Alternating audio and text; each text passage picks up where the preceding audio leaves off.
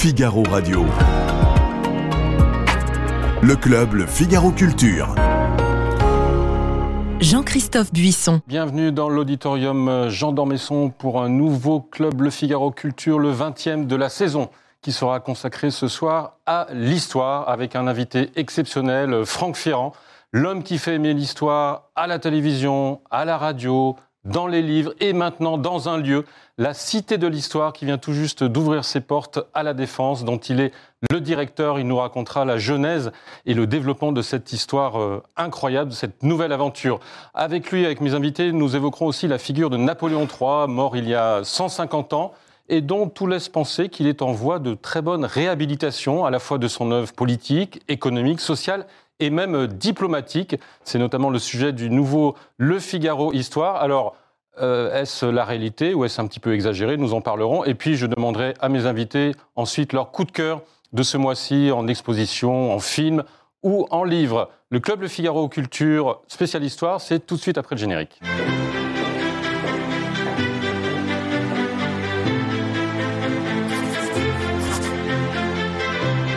Geoffroy Caillet, vous êtes rédacteur en chef du Figaro Histoire qui consacre son dossier du mois à Napoléon trois, imposteur ou visionnaire. Vous avez coordonné ce grand dossier. On essaiera de répondre à cette question tout à l'heure avec vous aussi. Arthur Chevallier, vous êtes éditeur, édition Passé Composé, et puis vous êtes aussi chroniqueur au Point. Et vous êtes cofondateur du laboratoire Vestigia, qui est, un, qui est l'ambition très haute de marier ou de réconcilier la technologie et l'histoire. Vous en, vous en toucherez quelques mots tout à l'heure. Quelques mots qui feront plaisir à Franck Ferrand, parce que vous aussi, vous êtes dans cette perspective désormais du mariage de la technologie et de l'histoire. On va en parler avec la Cité de l'Histoire.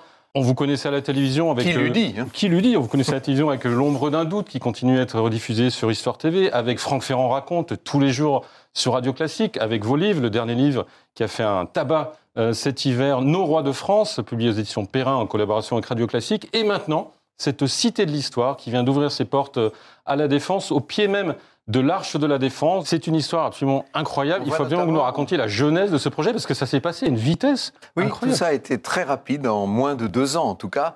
Et ça fait un an exactement que nous sommes sur le site même de la Défense. Donc il a fallu aller très vite, il a fallu brûler les étapes pour, euh, mettre, euh, pour donner naissance à ce qui, je crois, va devenir un lieu de, de rendez-vous pour les amoureux de l'histoire. En tout cas, je l'espère. C'est dans cet esprit-là que nous l'avons fait. Alors, comment est-ce que c'est né ?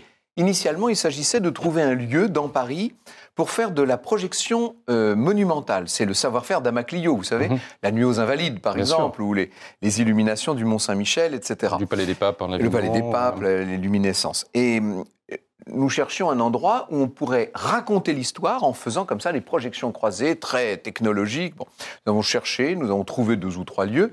Et puis, il y en a un qui s'est, qui s'est euh, tout simplement présenté, mais de façon très inattendue. On était au lendemain des confinements, donc ça a compté beaucoup. La société qui euh, faisait de ce lieu un lieu de, de salon professionnel se demandait un peu ce qu'elle allait faire de ces centaines et de ces milliers de mètres carrés, onze mille mètres carrés.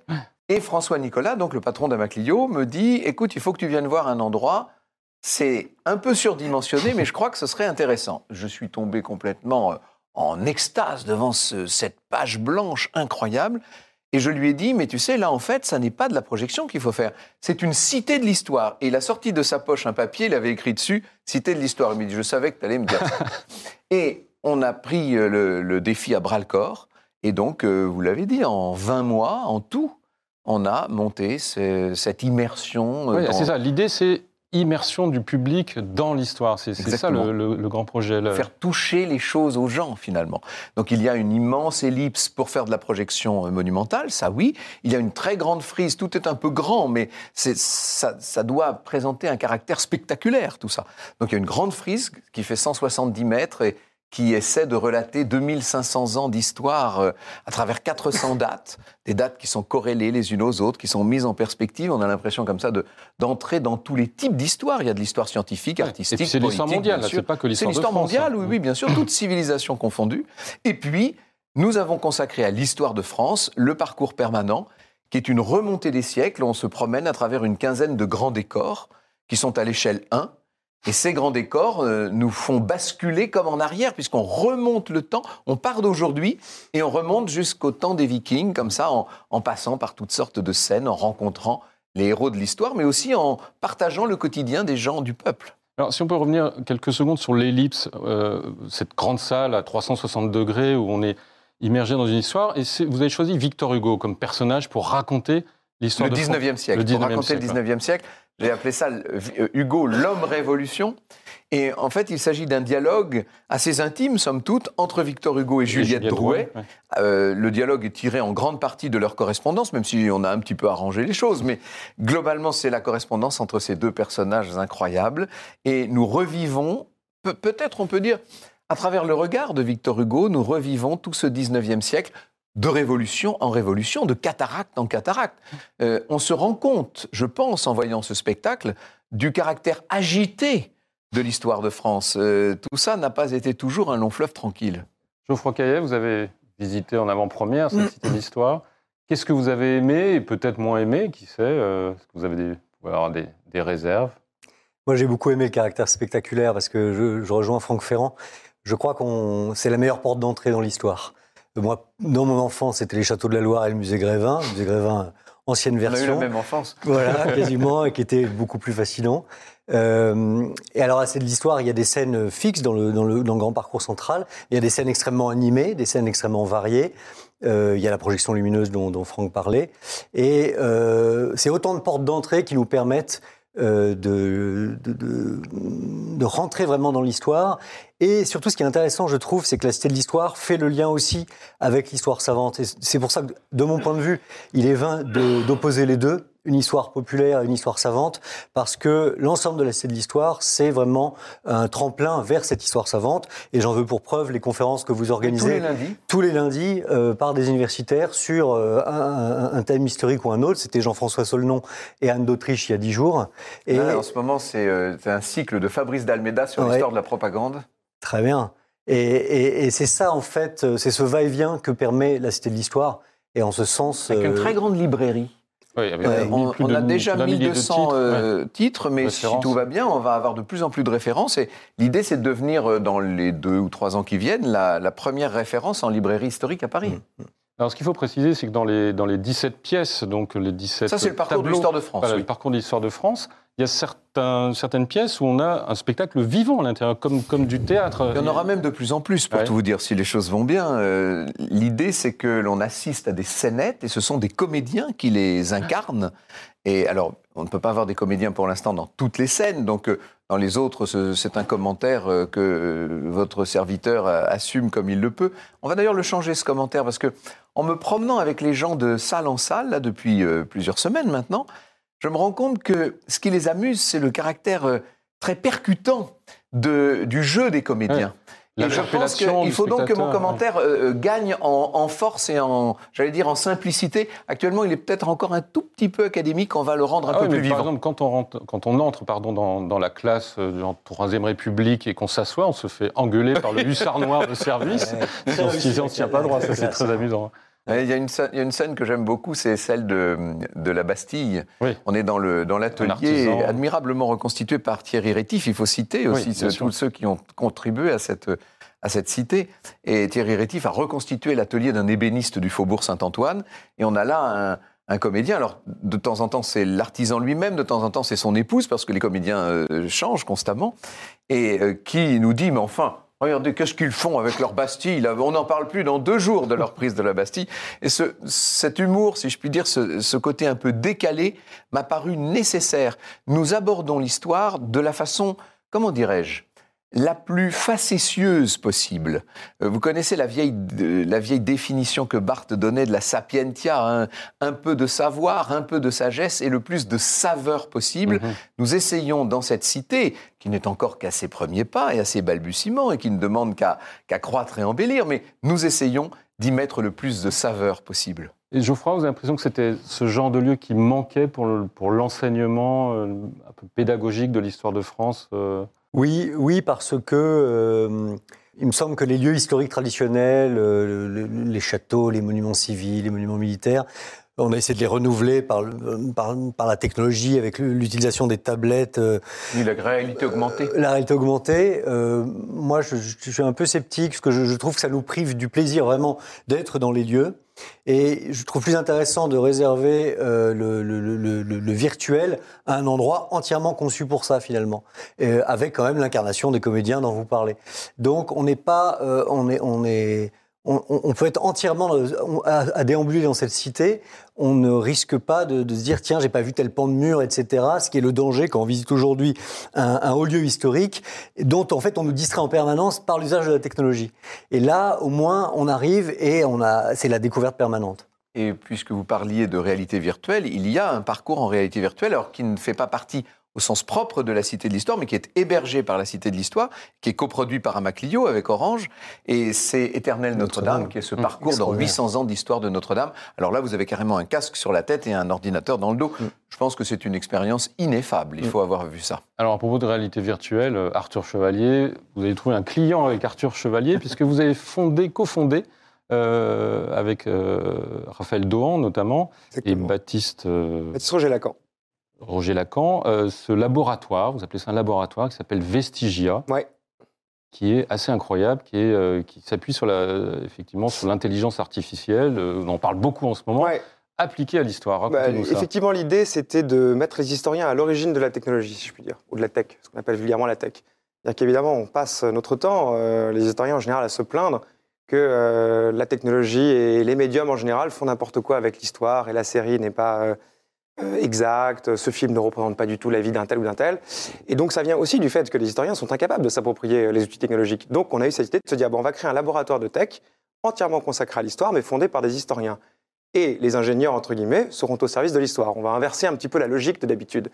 Et donc on a créé effectivement, euh, bon, c'est un travail qui a commencé il y a un an en, en soute et qui là, a émergé à partir de janvier. On a créé du coup des premières intelligences artificielles historiques euh, en France, une consacrée à Napoléon, une consacrée à Homère et une consacrée aux Liaisons dangereuses. Et donc l'idée, c'était de, de montrer que en fait, ces outils ne doivent pas être un motif de crainte, si je puis dire, mais que le monde de la connaissance peut se les approprier. Ils sont imparfaits, il faut apprendre à les appréhender, euh, mais comme le boulier l'a été, la calculatrice Internet, Google, la numérisation des archives, tout ça peut faire peur au début, mais si on les appréhende tout de suite, on va pouvoir les utiliser.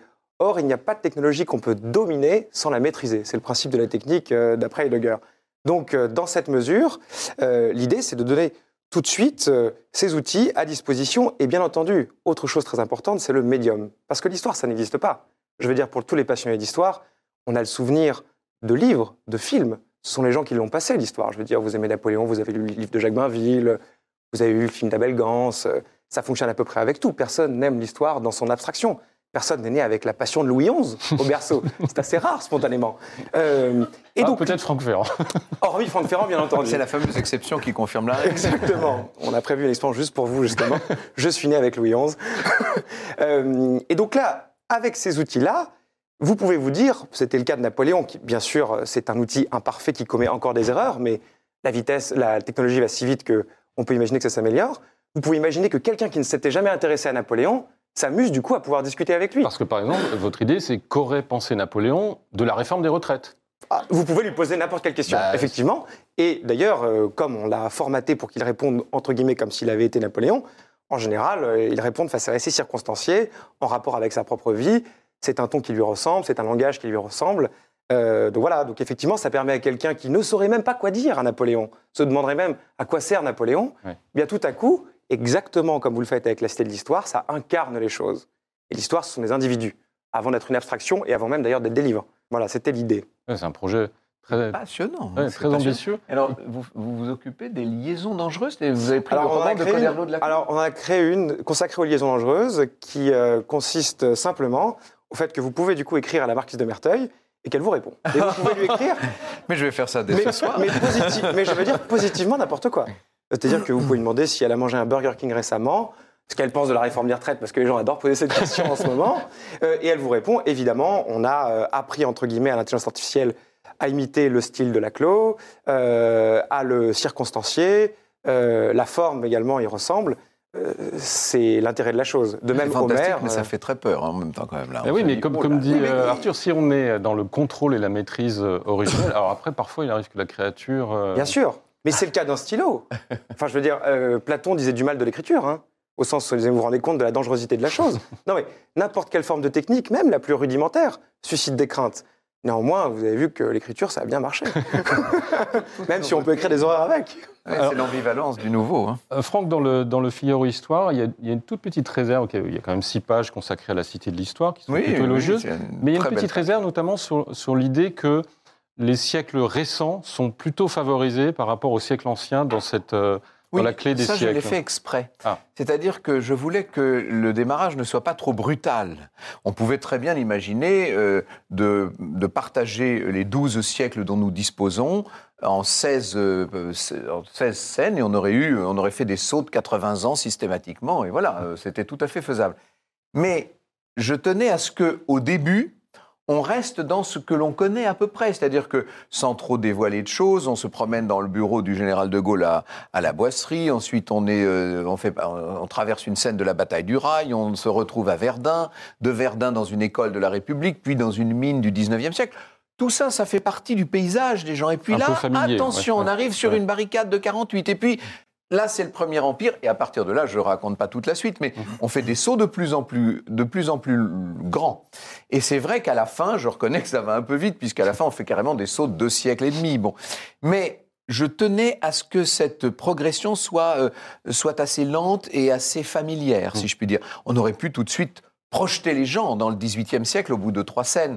C'était un petit peu rude, je crois, pour une grande partie du public. Et puis je trouve que vous avez très bien alterné les grandes figures nationales, sans exagérer, donc De Gaulle, Napoléon, Jeanne d'Arc, avec des scènes effectivement oui. plutôt populaires.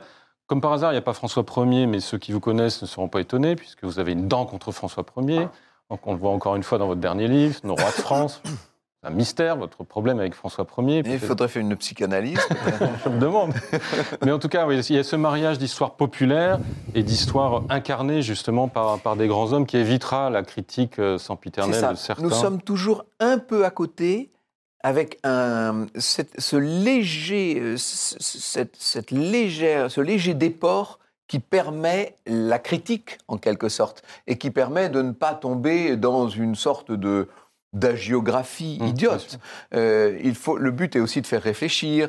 Euh, j'aimerais, et j'espère que c'est le cas, qu'à chaque scène, ou presque à chaque scène, les gens dont ce n'est pas le métier, les visiteurs dont l'histoire n'est pas euh, très familière, puissent se dire « Ah tiens, j'avais pas pensé à ça, mais oui, au fait, c'est pas si long, ou au contraire, c'est très long, ça a été plus dur, ou ça a été moins dur. » Il faut faire réfléchir et donner envie.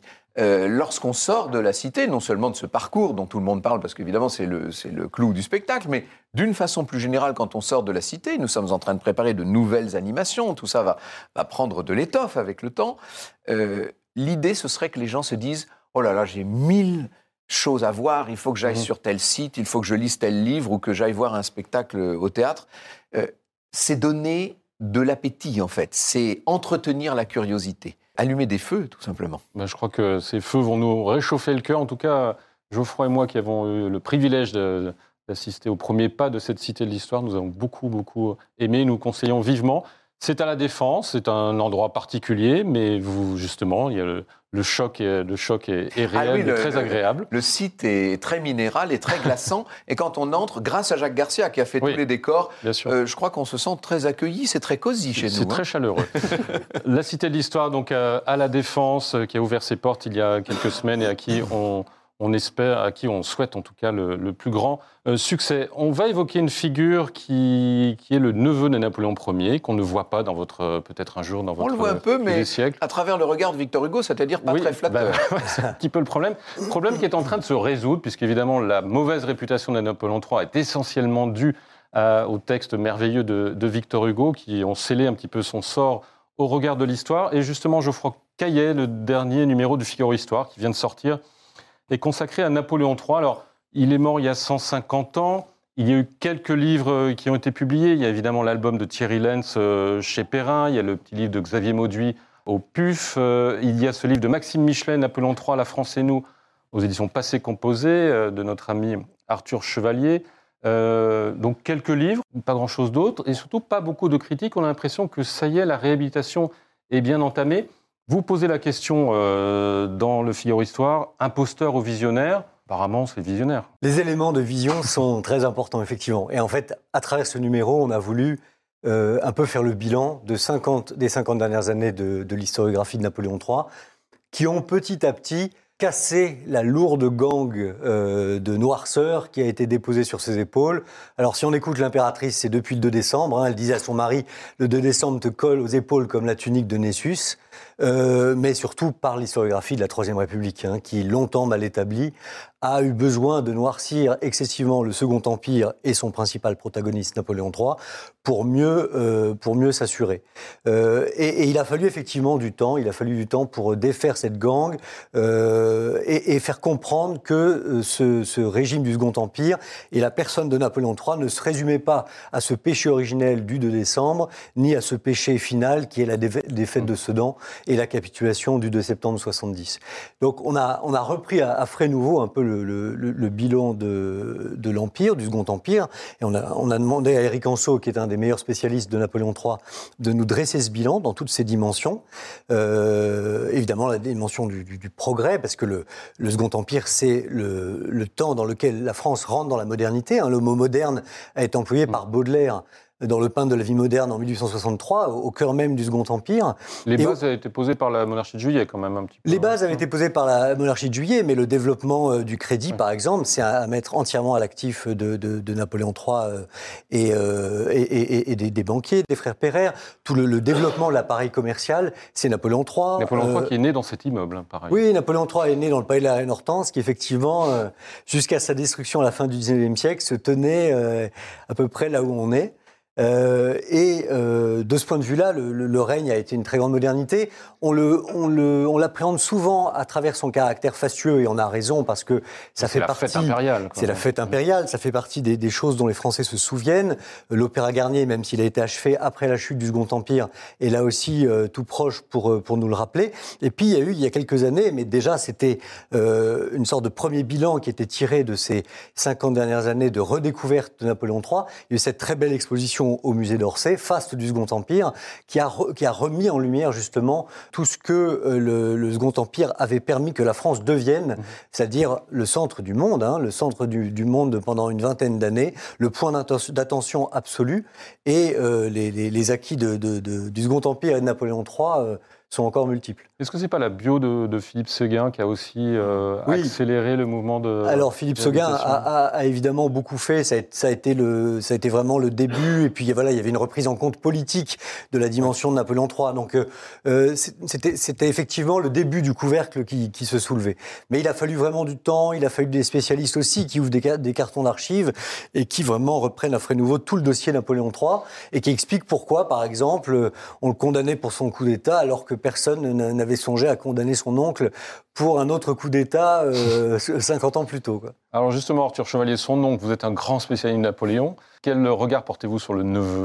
Je suis assez d'accord avec ce que vient de dire Geoffroy, mais il y a une chose qu'on oublie aussi beaucoup, c'est que ça a été le faste du régime, évidemment, et ça a été, ça a été aussi le faste de l'intelligence et de la culture en France. Je veux dire par là qu'on oublie que très grands écrivains, par exemple, ont vécu autour de la cour, donc je veux dire étaient au contact de la haute société. C'est très important pour le rayonnement de la littérature que les écrivains est une place dans les hautes sphères du pouvoir, car évidemment c'est de l'apparence, et ça compte, et on oublie parfois que Mérimée a été le nègre de Napoléon euh, trois, on oublie que Théophile Gautier a très bien vécu, Dieu sait si c'était un écrivain libre et talentueux, très bien vécu euh, grâce Jules au Verne, Second Empire. Hein, hein. Hum? Jules Verne aussi. Bien sûr, euh, évidemment les frères Goncourt, très proches de l'impératrice Eugénie, euh, n'oublions pas non plus que c'est un homme qui a créé un salon alternatif en peinture, donc euh, c'est très paradoxal, puisqu'effectivement il y a eu une censure, ça n'a pas été un régime exactement libéral, c'est sûr, mais d'un autre côté, la liberté intellectuelle a vraiment existé. S'il y a une sorte d'exception littéraire et d'excellence en France, mmh.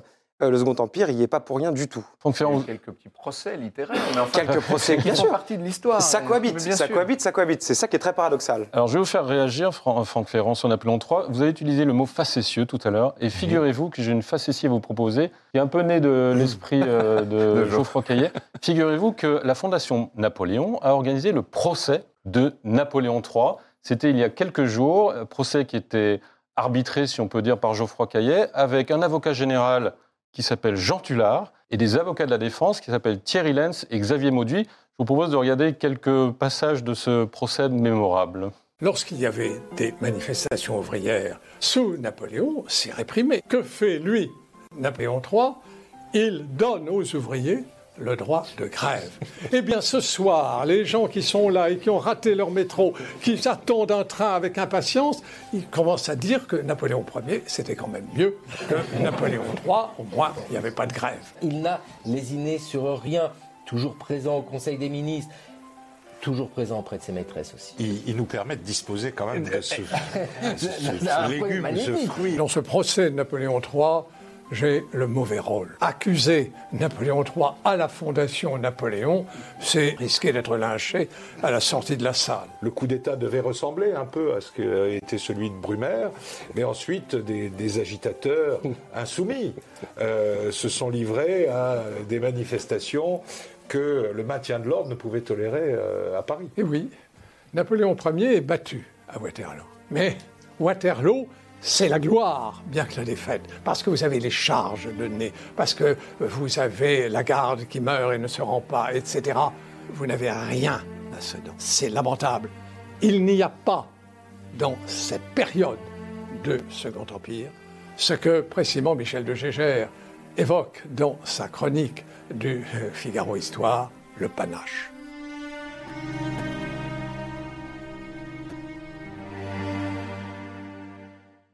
Alors Franck Ferrand, si vous aviez participé à ce procès, si vous aviez participé à ce procès, dans quel camp vous vous seriez trouvé? Ah, j'aurais beaucoup aimé être le président du tribunal, en l'occurrence.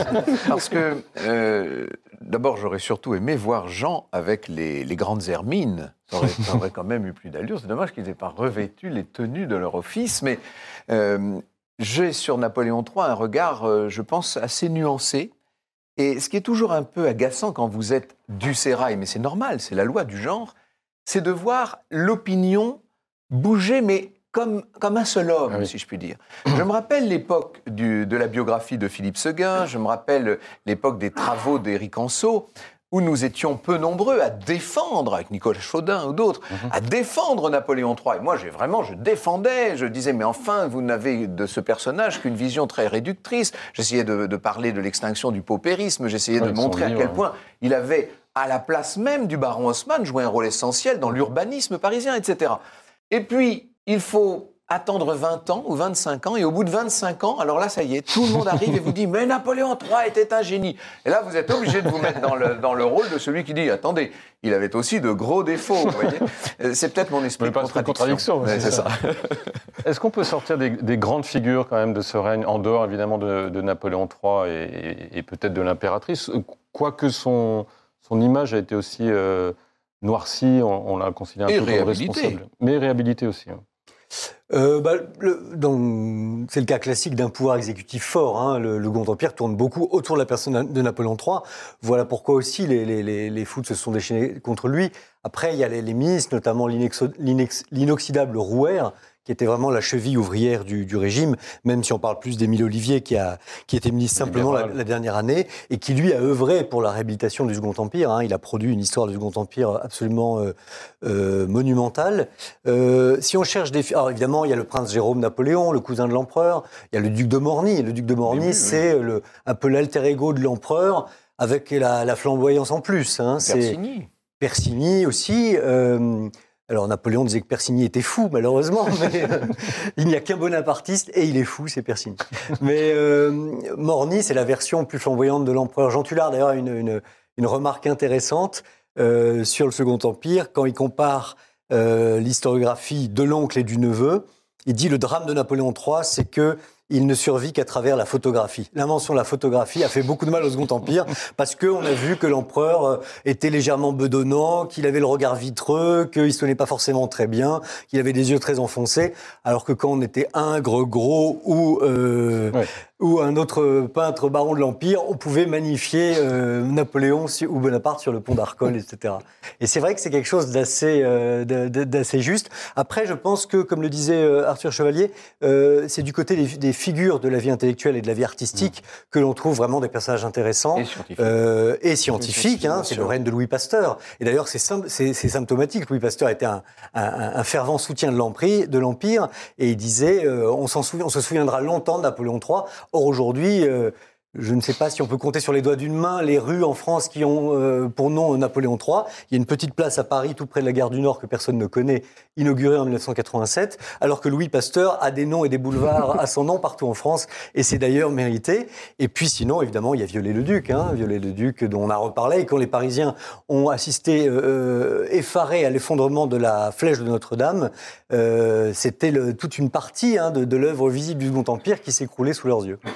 Arthur Chevallier, dans son éditorial, Michel De Jaeghere reproche, si on peut dire, à Napoléon trois finalement d'avoir été un romantique. Vous êtes d'accord avec cette idée qu'il était romantique et que c'est ce qui lui a coûté cher? Je ne dirais pas dire romantique, je dirais qu'il était très anglais et qu'il a importé quelque chose de l'Angleterre en France ouais. et qui est tout à fait resté. C'est-à-dire qu'il a d'ailleurs passé énormément de temps à Londres. Et c'est Louis-Philippe aussi, mais enfin il était bourbon, il avait quand même grandi à Versailles aussi en grande partie, donc c'était un peu autre chose. Napoléon trois, il a apporté euh, peut-être une légèreté, une sorte de nonchalance... Euh, quelque chose peut-être de plus sobre, bizarrement d'ailleurs dans son faste, dans sa façon de gouverner, qui, la... qui explique pourquoi est-ce qu'on l'accuse parfois d'avoir été paresseux, des mots pas bien dans la bouche des Français, comme dandy euh, ou léger. Je pense que c'est plus quelque chose d'anglo-saxon, euh, d'un romantisme et anglais, plus que français à mon avis. Il est toujours en Angleterre, du reste. Et d'ailleurs, il est ouais, tellement anglais qu'il y est, qu'il y est encore. Donc, euh, voilà. Est-ce qu'on les cent cinquante ans, là, je sais que certains ouais. voudraient une fois de plus... Mais justement, je voulais vous demander euh, votre opinion là-dessus. Est-ce que ça serait une bonne idée de ramener le corps de Napoléon trois? J'ai cru ça à une époque, et puis un jour, j'en ai parlé avec la princesse Napoléon, avec Alix de, de Napoléon, qui m'avait dit « Écoutez, euh, je ne sais pas ce qu'il deviendrait en France, alors que chez les bons pères, là-bas en Angleterre, ils sont en paix », m'avait-elle dit. Je crois que ce n'est peut-être pas mal vu, finalement. Bon, alors peut-être qu'on va le, qu'on va le laisser là, en tout cas d'ici là. On peut vraiment lire à bon escient le Figaro Histoire consacré à Napoléon trois que vous avez piloté, Geoffroy Caillet, avec un article de Nicolas Chaudin, vous l'avez mentionné tout à l'heure, justement sur le coup ah, d'État. C'est un magnifique numéro. Euh, je crois que c'était La Nuit des Aventuriers, d'ailleurs, le, le livre qu'il avait écrit oui. euh, à ce sujet, Éric Anceau, euh, Maxime Michelet. Maxime Michelet, tiens, bah, dites-nous un, un mot peut-être, euh, Arthur Chevallier, même si vous n'êtes ah, pas ben, l'éditeur direct de Napoléon trois, La France et nous. Je suis l'éditeur direct du livre. Donc, ah ben bah, vous êtes l'éditeur direct, donc, donc je, serai, je serai complètement impartial. Euh, c'est, un, c'est un très bon livre, très original, qui part de Napoléon trois, justement, au moment de sa mort. Donc, c'est... Euh, pardon, de sa mort. De, du moment où il quitte le pouvoir, pardon, excusez-moi. Jusqu'à sa mort. Et jusqu'à sa mort. Donc, trois ans. Euh, et un peu la suite. Donc, en fait, c'est sa vie en Angleterre. C'est aussi, du coup, une très belle mise en contexte du bonapartisme finissant euh, dans un moment très particulier, parce que Napoléon trois quitte le pouvoir dans le cadre d'une défaite militaire. Euh, c'est aussi un chapitre qui fait... Un, c'est aussi un livre, pardon, qui fait un point très précis sur, justement, l'histoire de la relation de la France à Napoléon trois. Aussi de l'histoire des idées, et ça qui est très bien fait dans ce livre, qui montre pourquoi est-ce qu'à telle époque, on s'est mis du coup à essayer de le réhabiliter, pourquoi est-ce que ça n'a pas marché, quels livres d'écrivains marquants, bien sûr, il y a Victor Hugo, mais pas que, ont essayé d'influencer la chose d'un côté ou de l'autre, quel a été son état dans l'université aussi, car après tout ça compte. Euh, donc, il porte très très bien son titre, euh, c'est un livre très enlevé, et à mon avis, on y apprend des choses qu'on ne va nulle part ailleurs. Napoléon trois, La France et nous, aux éditions passées composées, mais également évidemment l'album de Thierry Lenz et Xavier Mauduit euh, au P U F. Euh, je vous propose de faire un petit panorama un petit peu des, de vos coups de cœur euh, de ce mois-ci, en exposition, en film euh, ou en livre, à commencer par vous. Je propose, Geoffroy, qu'on commence par ce film qui est sorti il y a maintenant plus de deux semaines, qui a fait tellement couler d'encre au début que c'était difficile d'en parler. Maintenant, ça a été un succès, c'est Vaincre ou mourir, ce film sur euh, Charette, qui a beaucoup énervé euh, la presse de gauche, euh, pour des raisons à la fois cinématographiques et apparemment idéologiques. Maintenant que tout ça est un petit peu derrière nous, et que le film, encore une fois, a, a eu vraiment un, un succès populaire, et je crois pas seulement en Vendée, qu'est-ce que vous dites, vous, qui vous occupez notamment du cinéma dans le Figaro Histoire, de ce film ? euh, Je pense qu'il est, il est vraiment regrettable que la charge ait été plus, plus idéologique que, qu'autre chose, parce que ce faisant, elle n'était pas historique. Et euh, je suis assez frappé du fait que on parle, euh, avec raison d'ailleurs, de la nécessité d'écrire l'histoire du point de vue des victimes, ce qui était exactement le propos de ce, de, de ce film, euh, Vaincre ou mourir, et que euh, quand c'est fait, on trouve tout à lui reprocher, alors qu'en réalité, quand on regarde l'histoire de, des, des guerres de Vendée, le film se tient à une forme de sobriété qui est très très loin, euh, enfin diamétralement opposée euh, des, des critiques qu'on lui a adressées. Et si le film avait voulu être excessif euh, notamment euh, sur les, les, les massacres qui ont été euh, perpétrés en, en, en Vendée jusqu'à l'extermination, il aurait, il aurait été bien plus loin. Et euh, j'ai vu d'éminents critiques de cinéma qui ne trouvent rien à redire aux films les plus violents qui soient et qui ont reproché à Vaincre ou Mourir sa violence. Quand on connaît euh, la, la réalité des guerres, de, la réalité historique des guerres de Vendée, on peut vraiment dire qu'une chose, c'est que le film euh, s'en est tenu au strict minimum et qu'il n'y a absolument aucune gratuité de ce point de vue-là. Donc je, globalement, ces critiques m'ont semblé tout à fait imméritées et il est singulier de voir que euh, les guerres de Vendée restent encore un, un caillou dans la chaussure, mmh. d'une part, en tout cas, de, euh, de, de, de, de l'idéologie actuelle. Mais est-ce que ce n'est pas vrai, en tout cas pour le cinéma, de, de toutes les guerres qui ont été un peu des guerres civiles? C'est-à-dire qu'on a l'impression que sur la guerre d'Algérie, on a aussi du mal à faire du cinéma. Sur l'épuration, on a du mal à faire du cinéma. Et sur les guerres de Vendée, on a du mal à faire du cinéma. Alors que les, les Américains, me semble, ont beaucoup moins de complexe à prendre en, euh, à bras-le-corps leur, leur, leur, leur guerre, notamment la guerre de sécession. Est-ce qu'on n'a pas ce, ce, ce complexe, Franck Ferrand? Si, sans doute. Et j'ai été frappé moi aussi, euh, j'étais allé, euh, je suis, j'ai participé, enfin j'ai assisté à la première du film, et j'ai été assez surpris de la modération du propos. Mmh. Je pensais qu'on allait assister à une sorte d'ode à la Vendée euh, catholique et royale, et je pensais que ce serait, euh, le, en quelque sorte, l'œuvre que tout un peuple vendéen attend depuis longtemps, euh, et qui, à travers ce personnage de Charette, euh, soulèverait en quelque sorte une espèce de fierté. Euh, bon. C'est pas ce qu'on a dans le film. Le film est relativement équilibré. Alors, bien sûr, il, il se place du côté euh, de Charette et du côté vendéen. C'est incontestable. Enfin, ça, c'est un parti pris d'auteur, mais il n'y a absolument rien de contestable. La République est présentée de façon tout à fait digne. Les adversaires sont présentés d'une façon très intelligente. Il n'y a pas du tout de, de charge ou de caricature. Et effectivement, les massacres, les affreux massacres, je pense notamment aux noyades de Nantes, sont quasiment élidés du film. On les voit presque pas. Et malgré ça, ça fait un scandale inouï. Je me demande si ce n'est pas la présence de Reynald Secher dans le, dans le, le prologue, le prologue ouais. qui, a, qui a suscité ça, en fait, Sans tout doute. simplement. Je pense que là, il y a plus des, des querelles de chapelle qui échappent au grand public. Et d'ailleurs, le grand public doit se dire, mais que se passe-t-il? Qui est Reynald Secher? Oui, c'est peut-être l'erreur du film, c'est d'avoir euh, pré- commencé le film comme un documentaire et ensuite de basculer vraiment dans, dans le cinéma, d'où cette petite euh, confusion peut-être, et oui. cette impression. C'est peut-être pas film. indispensable. Vous l'avez vu, Arthur? Euh, oui, je l'ai vu et euh, je suis euh, d'accord avec euh, Franck et Geoffroy. Effectivement, j'ai trouvé ça bien plus euh, modéré qu'on le présentait. Le, le, le, deux jours avant la sortie du film, les attaques étaient euh, tellement disproportionnées, si je puis dire, et effectivement, s'attacher aussi peu en fait au fond de la chose que euh, ça devient parfois un peu euh, extravagant et contre-productif. Contre-productif en fait, ça leur fait et, de la publicité. Et surtout en, en, entre nous, les guerres. On a l'impression que tout à coup, on attaque la France en ses fondements. Aujourd'hui, je veux dire, les guerres de Vendée... Non, mais c'est un sujet ouais. très important. En histoire, on sait très bien que c'est un sujet névralgique, il n'y a aucun problème. Dans le Sérail, c'est une des marottes, un, enfin plutôt un, un marronnier. Euh, mais honnêtement, euh, les enfants ne se sentent pas euh, attaqués. Enfin, je veux dire, les guerres de Vendée, ce n'est pas un sujet grand public, euh, ça ne touche pas euh, la collaboration, euh, je veux dire, ça ne touche pas des sujets excessivement proches, euh, monstrueux. Euh. Bien sûr, c'est une histoire à part, mais... Arrêtez de dire que parce qu'on parle des guerres de Vendée, tout à coup on attaque la République. Je veux dire, euh, tout ça, c'est aussi des histoires qui s'éloignent, ça va être traité avec un peu de distance. Geoffroy, d'autres euh, plus calmes, des expositions? Alors, il y a une très belle exposition au Mucem de Marseille. C'est une exposition didactique, donc on ne voit pas d'objets spectaculaires, mais c'est d'objets extrêmement significatifs. Ça s'appelle Trésor coupable, et c'est destiné à mettre euh, en garde le public contre euh, le troisième pillage mondial, qui est le pillage archéologique, le troisième trafic mondial en fait de pillage, après la drogue et les armes, qui est le pillage archéologique. Et ça consiste à soustraire dans le monde entier, notamment dans les zones en guerre, et en particulier dans les dernières années avec l'État islamique au Proche-Orient, euh, des quantités de richesses du sol, puisque ce sont des pays où il suffit de creuser, c'est aussi le cas d'ailleurs en Égypte, euh, où il suffit de creuser pour trouver quelque chose. Euh, à cinquante centimètres, vous avez des mosaïques que personne n'a jamais vues, en Syrie par exemple. Et donc ce sont des objets qui sont arrachés de leur contexte avec une violence extrême, qui sont balancés euh, sur euh, un, un marché parallèle, indépendamment donc de tout contexte archéologique. Ces, ces pièces-là, qui sont par définition inédites, deviennent impossibles à identifier et euh, participent à une dégradation archéologique mondiale. C'est quelque chose d'absolument terrifiant.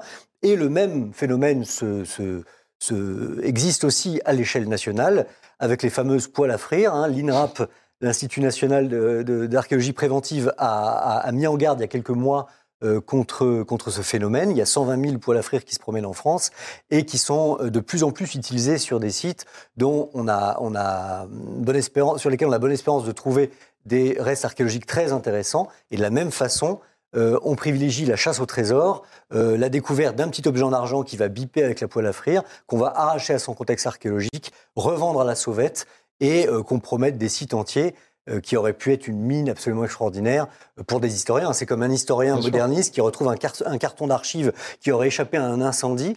Et bien là, non, il est privé de cette, de cette, de cette manne. Donc cette exposition, pour, pour ce, sous ce rapport-là, m'a semblé tout à fait essentielle. Vous vouliez réagir, euh, Franck ? Oui, j'arrive d'Égypte, là, il y a quelques heures, hein, pour tout vous dire, et ce que j'ai vu m'a, m'a fait peur, mm. vraiment. C'est, on a l'impression que des trésors sont littéralement abandonnés, alors non seulement euh, à des malfaiteurs, là, en mm. l'occurrence, mais aussi parfois à des équipes euh, archéologiques euh, dont on n'est pas tout à fait certain qu'elles, euh, mm-hmm. qu'elles respectent toutes les garanties, et puis aussi, tout simplement, au public. Des hordes incontrôlées, gigantesques de public qui, euh, à force de frotter, de caresser, de toucher, mm. de gratter, sont en train de détruire ces sites aussi fortement qu'on aurait pu faire des, des vandales armés mm. de haches. Hein. Non, ça fait peur, vraiment. Ouais. Mm. Arthur, vous avez deux, deux coups de cœur euh... Ouais. De livres. Alors, euh, ouais, le rêve. Euh, on commence par lequel ? Je sais, le... Guillaume Franz Vaz. Ah, le Guillaume rêve Franz Vaz, de le rêve brisé de Charles Quint, qui est un très bon livre qui ferait très plaisir à oui, oui, Franck Ferrand, parce que effectivement, c'est un livre en fait sur la relation entre François Ier euh, et, euh, et Charles Quint. Passionnant. Passionnant. D'une part, il est... non mais c'est vrai, mais d'une part, il exhume euh, une correspondance de François Ier qui n'avait jamais été publiée dans une édition généraliste comme ça, euh, notamment la, la, les lettres que François Ier envoyait à Charles Quint pendant qu'il était prisonnier à Madrid.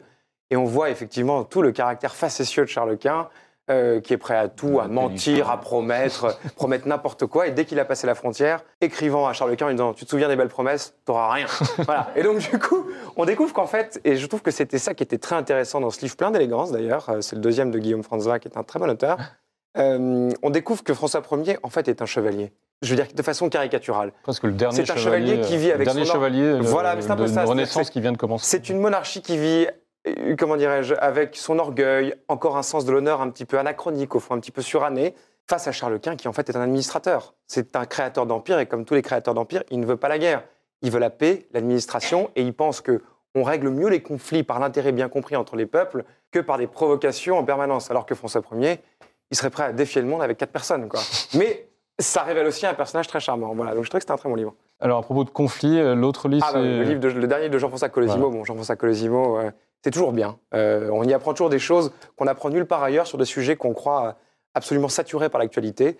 Et euh, dans celui-ci, comme d'habitude avec, euh, avec cet auteur, on voit, les, on voit qu'il n'y a de frontières réelles en Europe que de frontières religieuses, au fond. Mmh. Alors, c'est la, que... crucif... la crucifixion de l'Ukraine. Exactement. Michel, donc c'est, sujet, c'est en fait c'est... une grande histoire. Une mise en perspective. Euh, une mise en perspective du conflit le... ukrainien, mais entre la Russie, évidemment, l'orthodoxie dont il est un grand spécialiste. Et on comprend qu'en fait... Euh, ce qui parfois éclate euh, au vingt et unième siècle, a pris sa source des siècles auparavant et que cette source, en général, elle trouve ses fondements dans une organisation religieuse multiple, toujours chaotique. Et donc, ça éclaire les choses de façon complètement neuve et ça permet de comprendre que les conflits, euh, par exemple, entre euh, Kiev et Moscou, euh, via des patriarcats, en sens orthodoxie du terme, opposés, Euh, sont en fait des conflits qui, n'ont, qui ne se sont jamais éteints. Oui, parce que cette thèse, euh... c'est que en fait, la frontière entre l'Europe orientale et l'Europe occidentale, à travers l'Empire romain d'Occident, l'Empire romain d'Orient notamment, puis ensuite l'Empire ottoman, l'Empire hongrois, c'est toujours passé par l'Ukraine. Exactement. Donc l'Ukraine est à cheval sur deux, deux continents, deux, deux civilisations. Deux continents, deux cultures, deux historicités. Deux cultures. Euh, et c'est, on y apprend des tonnes de choses. C'est un livre où il y a, je tiens à le signaler, c'est très appréciable, beaucoup d'idées générales, euh, ce qui est très agréable sur ce conflit où en fait on répète beaucoup. Euh, donc voilà, très bon livre. Une autre exposition peut-être euh, à l'Hôtel de la Marine, hein, oui, c'est ça ? Oui, il faut aller voir aussi l'exposition Cadoro, chef-d'œuvre de la Renaissance italienne. Euh, les, les téléspectateurs connaissent probablement la Cadoro à Venise, le grand musée de la Renaissance italienne qui a été... La Maison d'or. Euh, Maison d'or, mmh. hein, la, la Cadoro en patois vénitien. C'est le mot vénitien pour Casa. Oui, c'est le patois vénitien, ouais. Enfin la langue vénitienne. Et ça a été, le, la Cadoro a été euh, euh, fondée euh, en mille neuf cents par un, un, un couple... Euh, italo-allemand, euh, qui a rassemblé dans cette maison vraiment les grands chefs-d'œuvre de la Renaissance. Et la Cadoro est, à, est en travaux en ce moment à Venise. Elle a donc envoyé à l'Hôtel de la Marine euh, ses plus grands chefs-d'œuvre. Je crois qu'il y a soixante-dix pièces, dont le fameux Saint-Sébastien de Mantegna, Mantegna ouais. qui est la pièce la plus connue de, de, de cette collection. Et c'est à admirer jusqu'à fin mars à l'Hôtel de la Marine. C'est vraiment en attendant de refaire le voyage à Venise pour voir la Cadoro restaurée dans sa splendeur. Alors, attendez, il n'y a que des tableaux ou il y a aussi des... Y a, non, non, il y a des tableaux, il y a des bronzes, il y a des sculptures, ouais. des, des petits objets, il y a un peu de tout. Euh, c'est vraiment une très belle exposition pour voir la Renaissance vénitienne à Paris, euh, place de la Concorde. Loin d'épuiser une matière, il n'en faut prendre que la fleur. Et là, c'est vraiment la fleur de oui, cette Renaissance. Oui. Et la, l'hôtel de la Marine qui a été euh, fantastiquement restauré, ouais. restauré ouais. par euh, Michel Charrière et Joseph Achcar. C'est un, un travail magnifique, en tout cas pour tout ce qui est de, de l'appartement de Thierry de Ville-d'Avray. Et puis les, les salons aussi ont été euh, splendidement euh, rénovés. C'est magnifique, hein. C'est...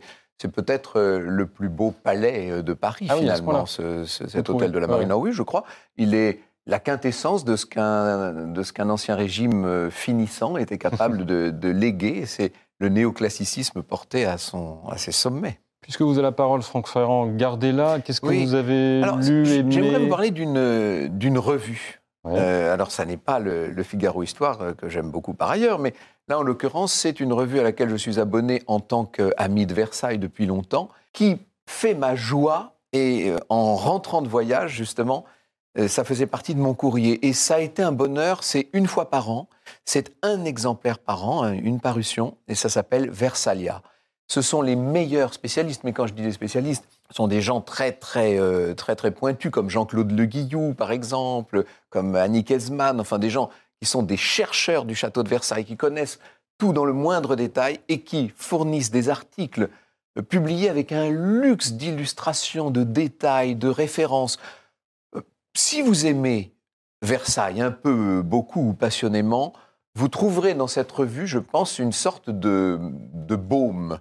J'aime Versalia, je n'ai jamais l'occasion de le dire, et là vous m'offrez l'occasion ben, de le dire. Ça vient de sortir, hein, le, l'exemplaire est arrivé hier ou avant-hier. Et donc magnifique. Ça parle aussi bien de, de l'intérieur, des jardins, des de pièces, tout ce qui de, de près ou de loin ouais. se rapporte à Versailles, mais sous un angle très fouillé, euh, quasiment scientifique. C'est, c'est un très beau travail. C'est tout à fait digne d'une publication euh, d'ouvrage d'ailleurs, hein, mais... Ça fait partie de ces revues savantes qui existent encore et dont on peut espérer qu'elles existeront longtemps. Je crois beaucoup à l'érudition, moi.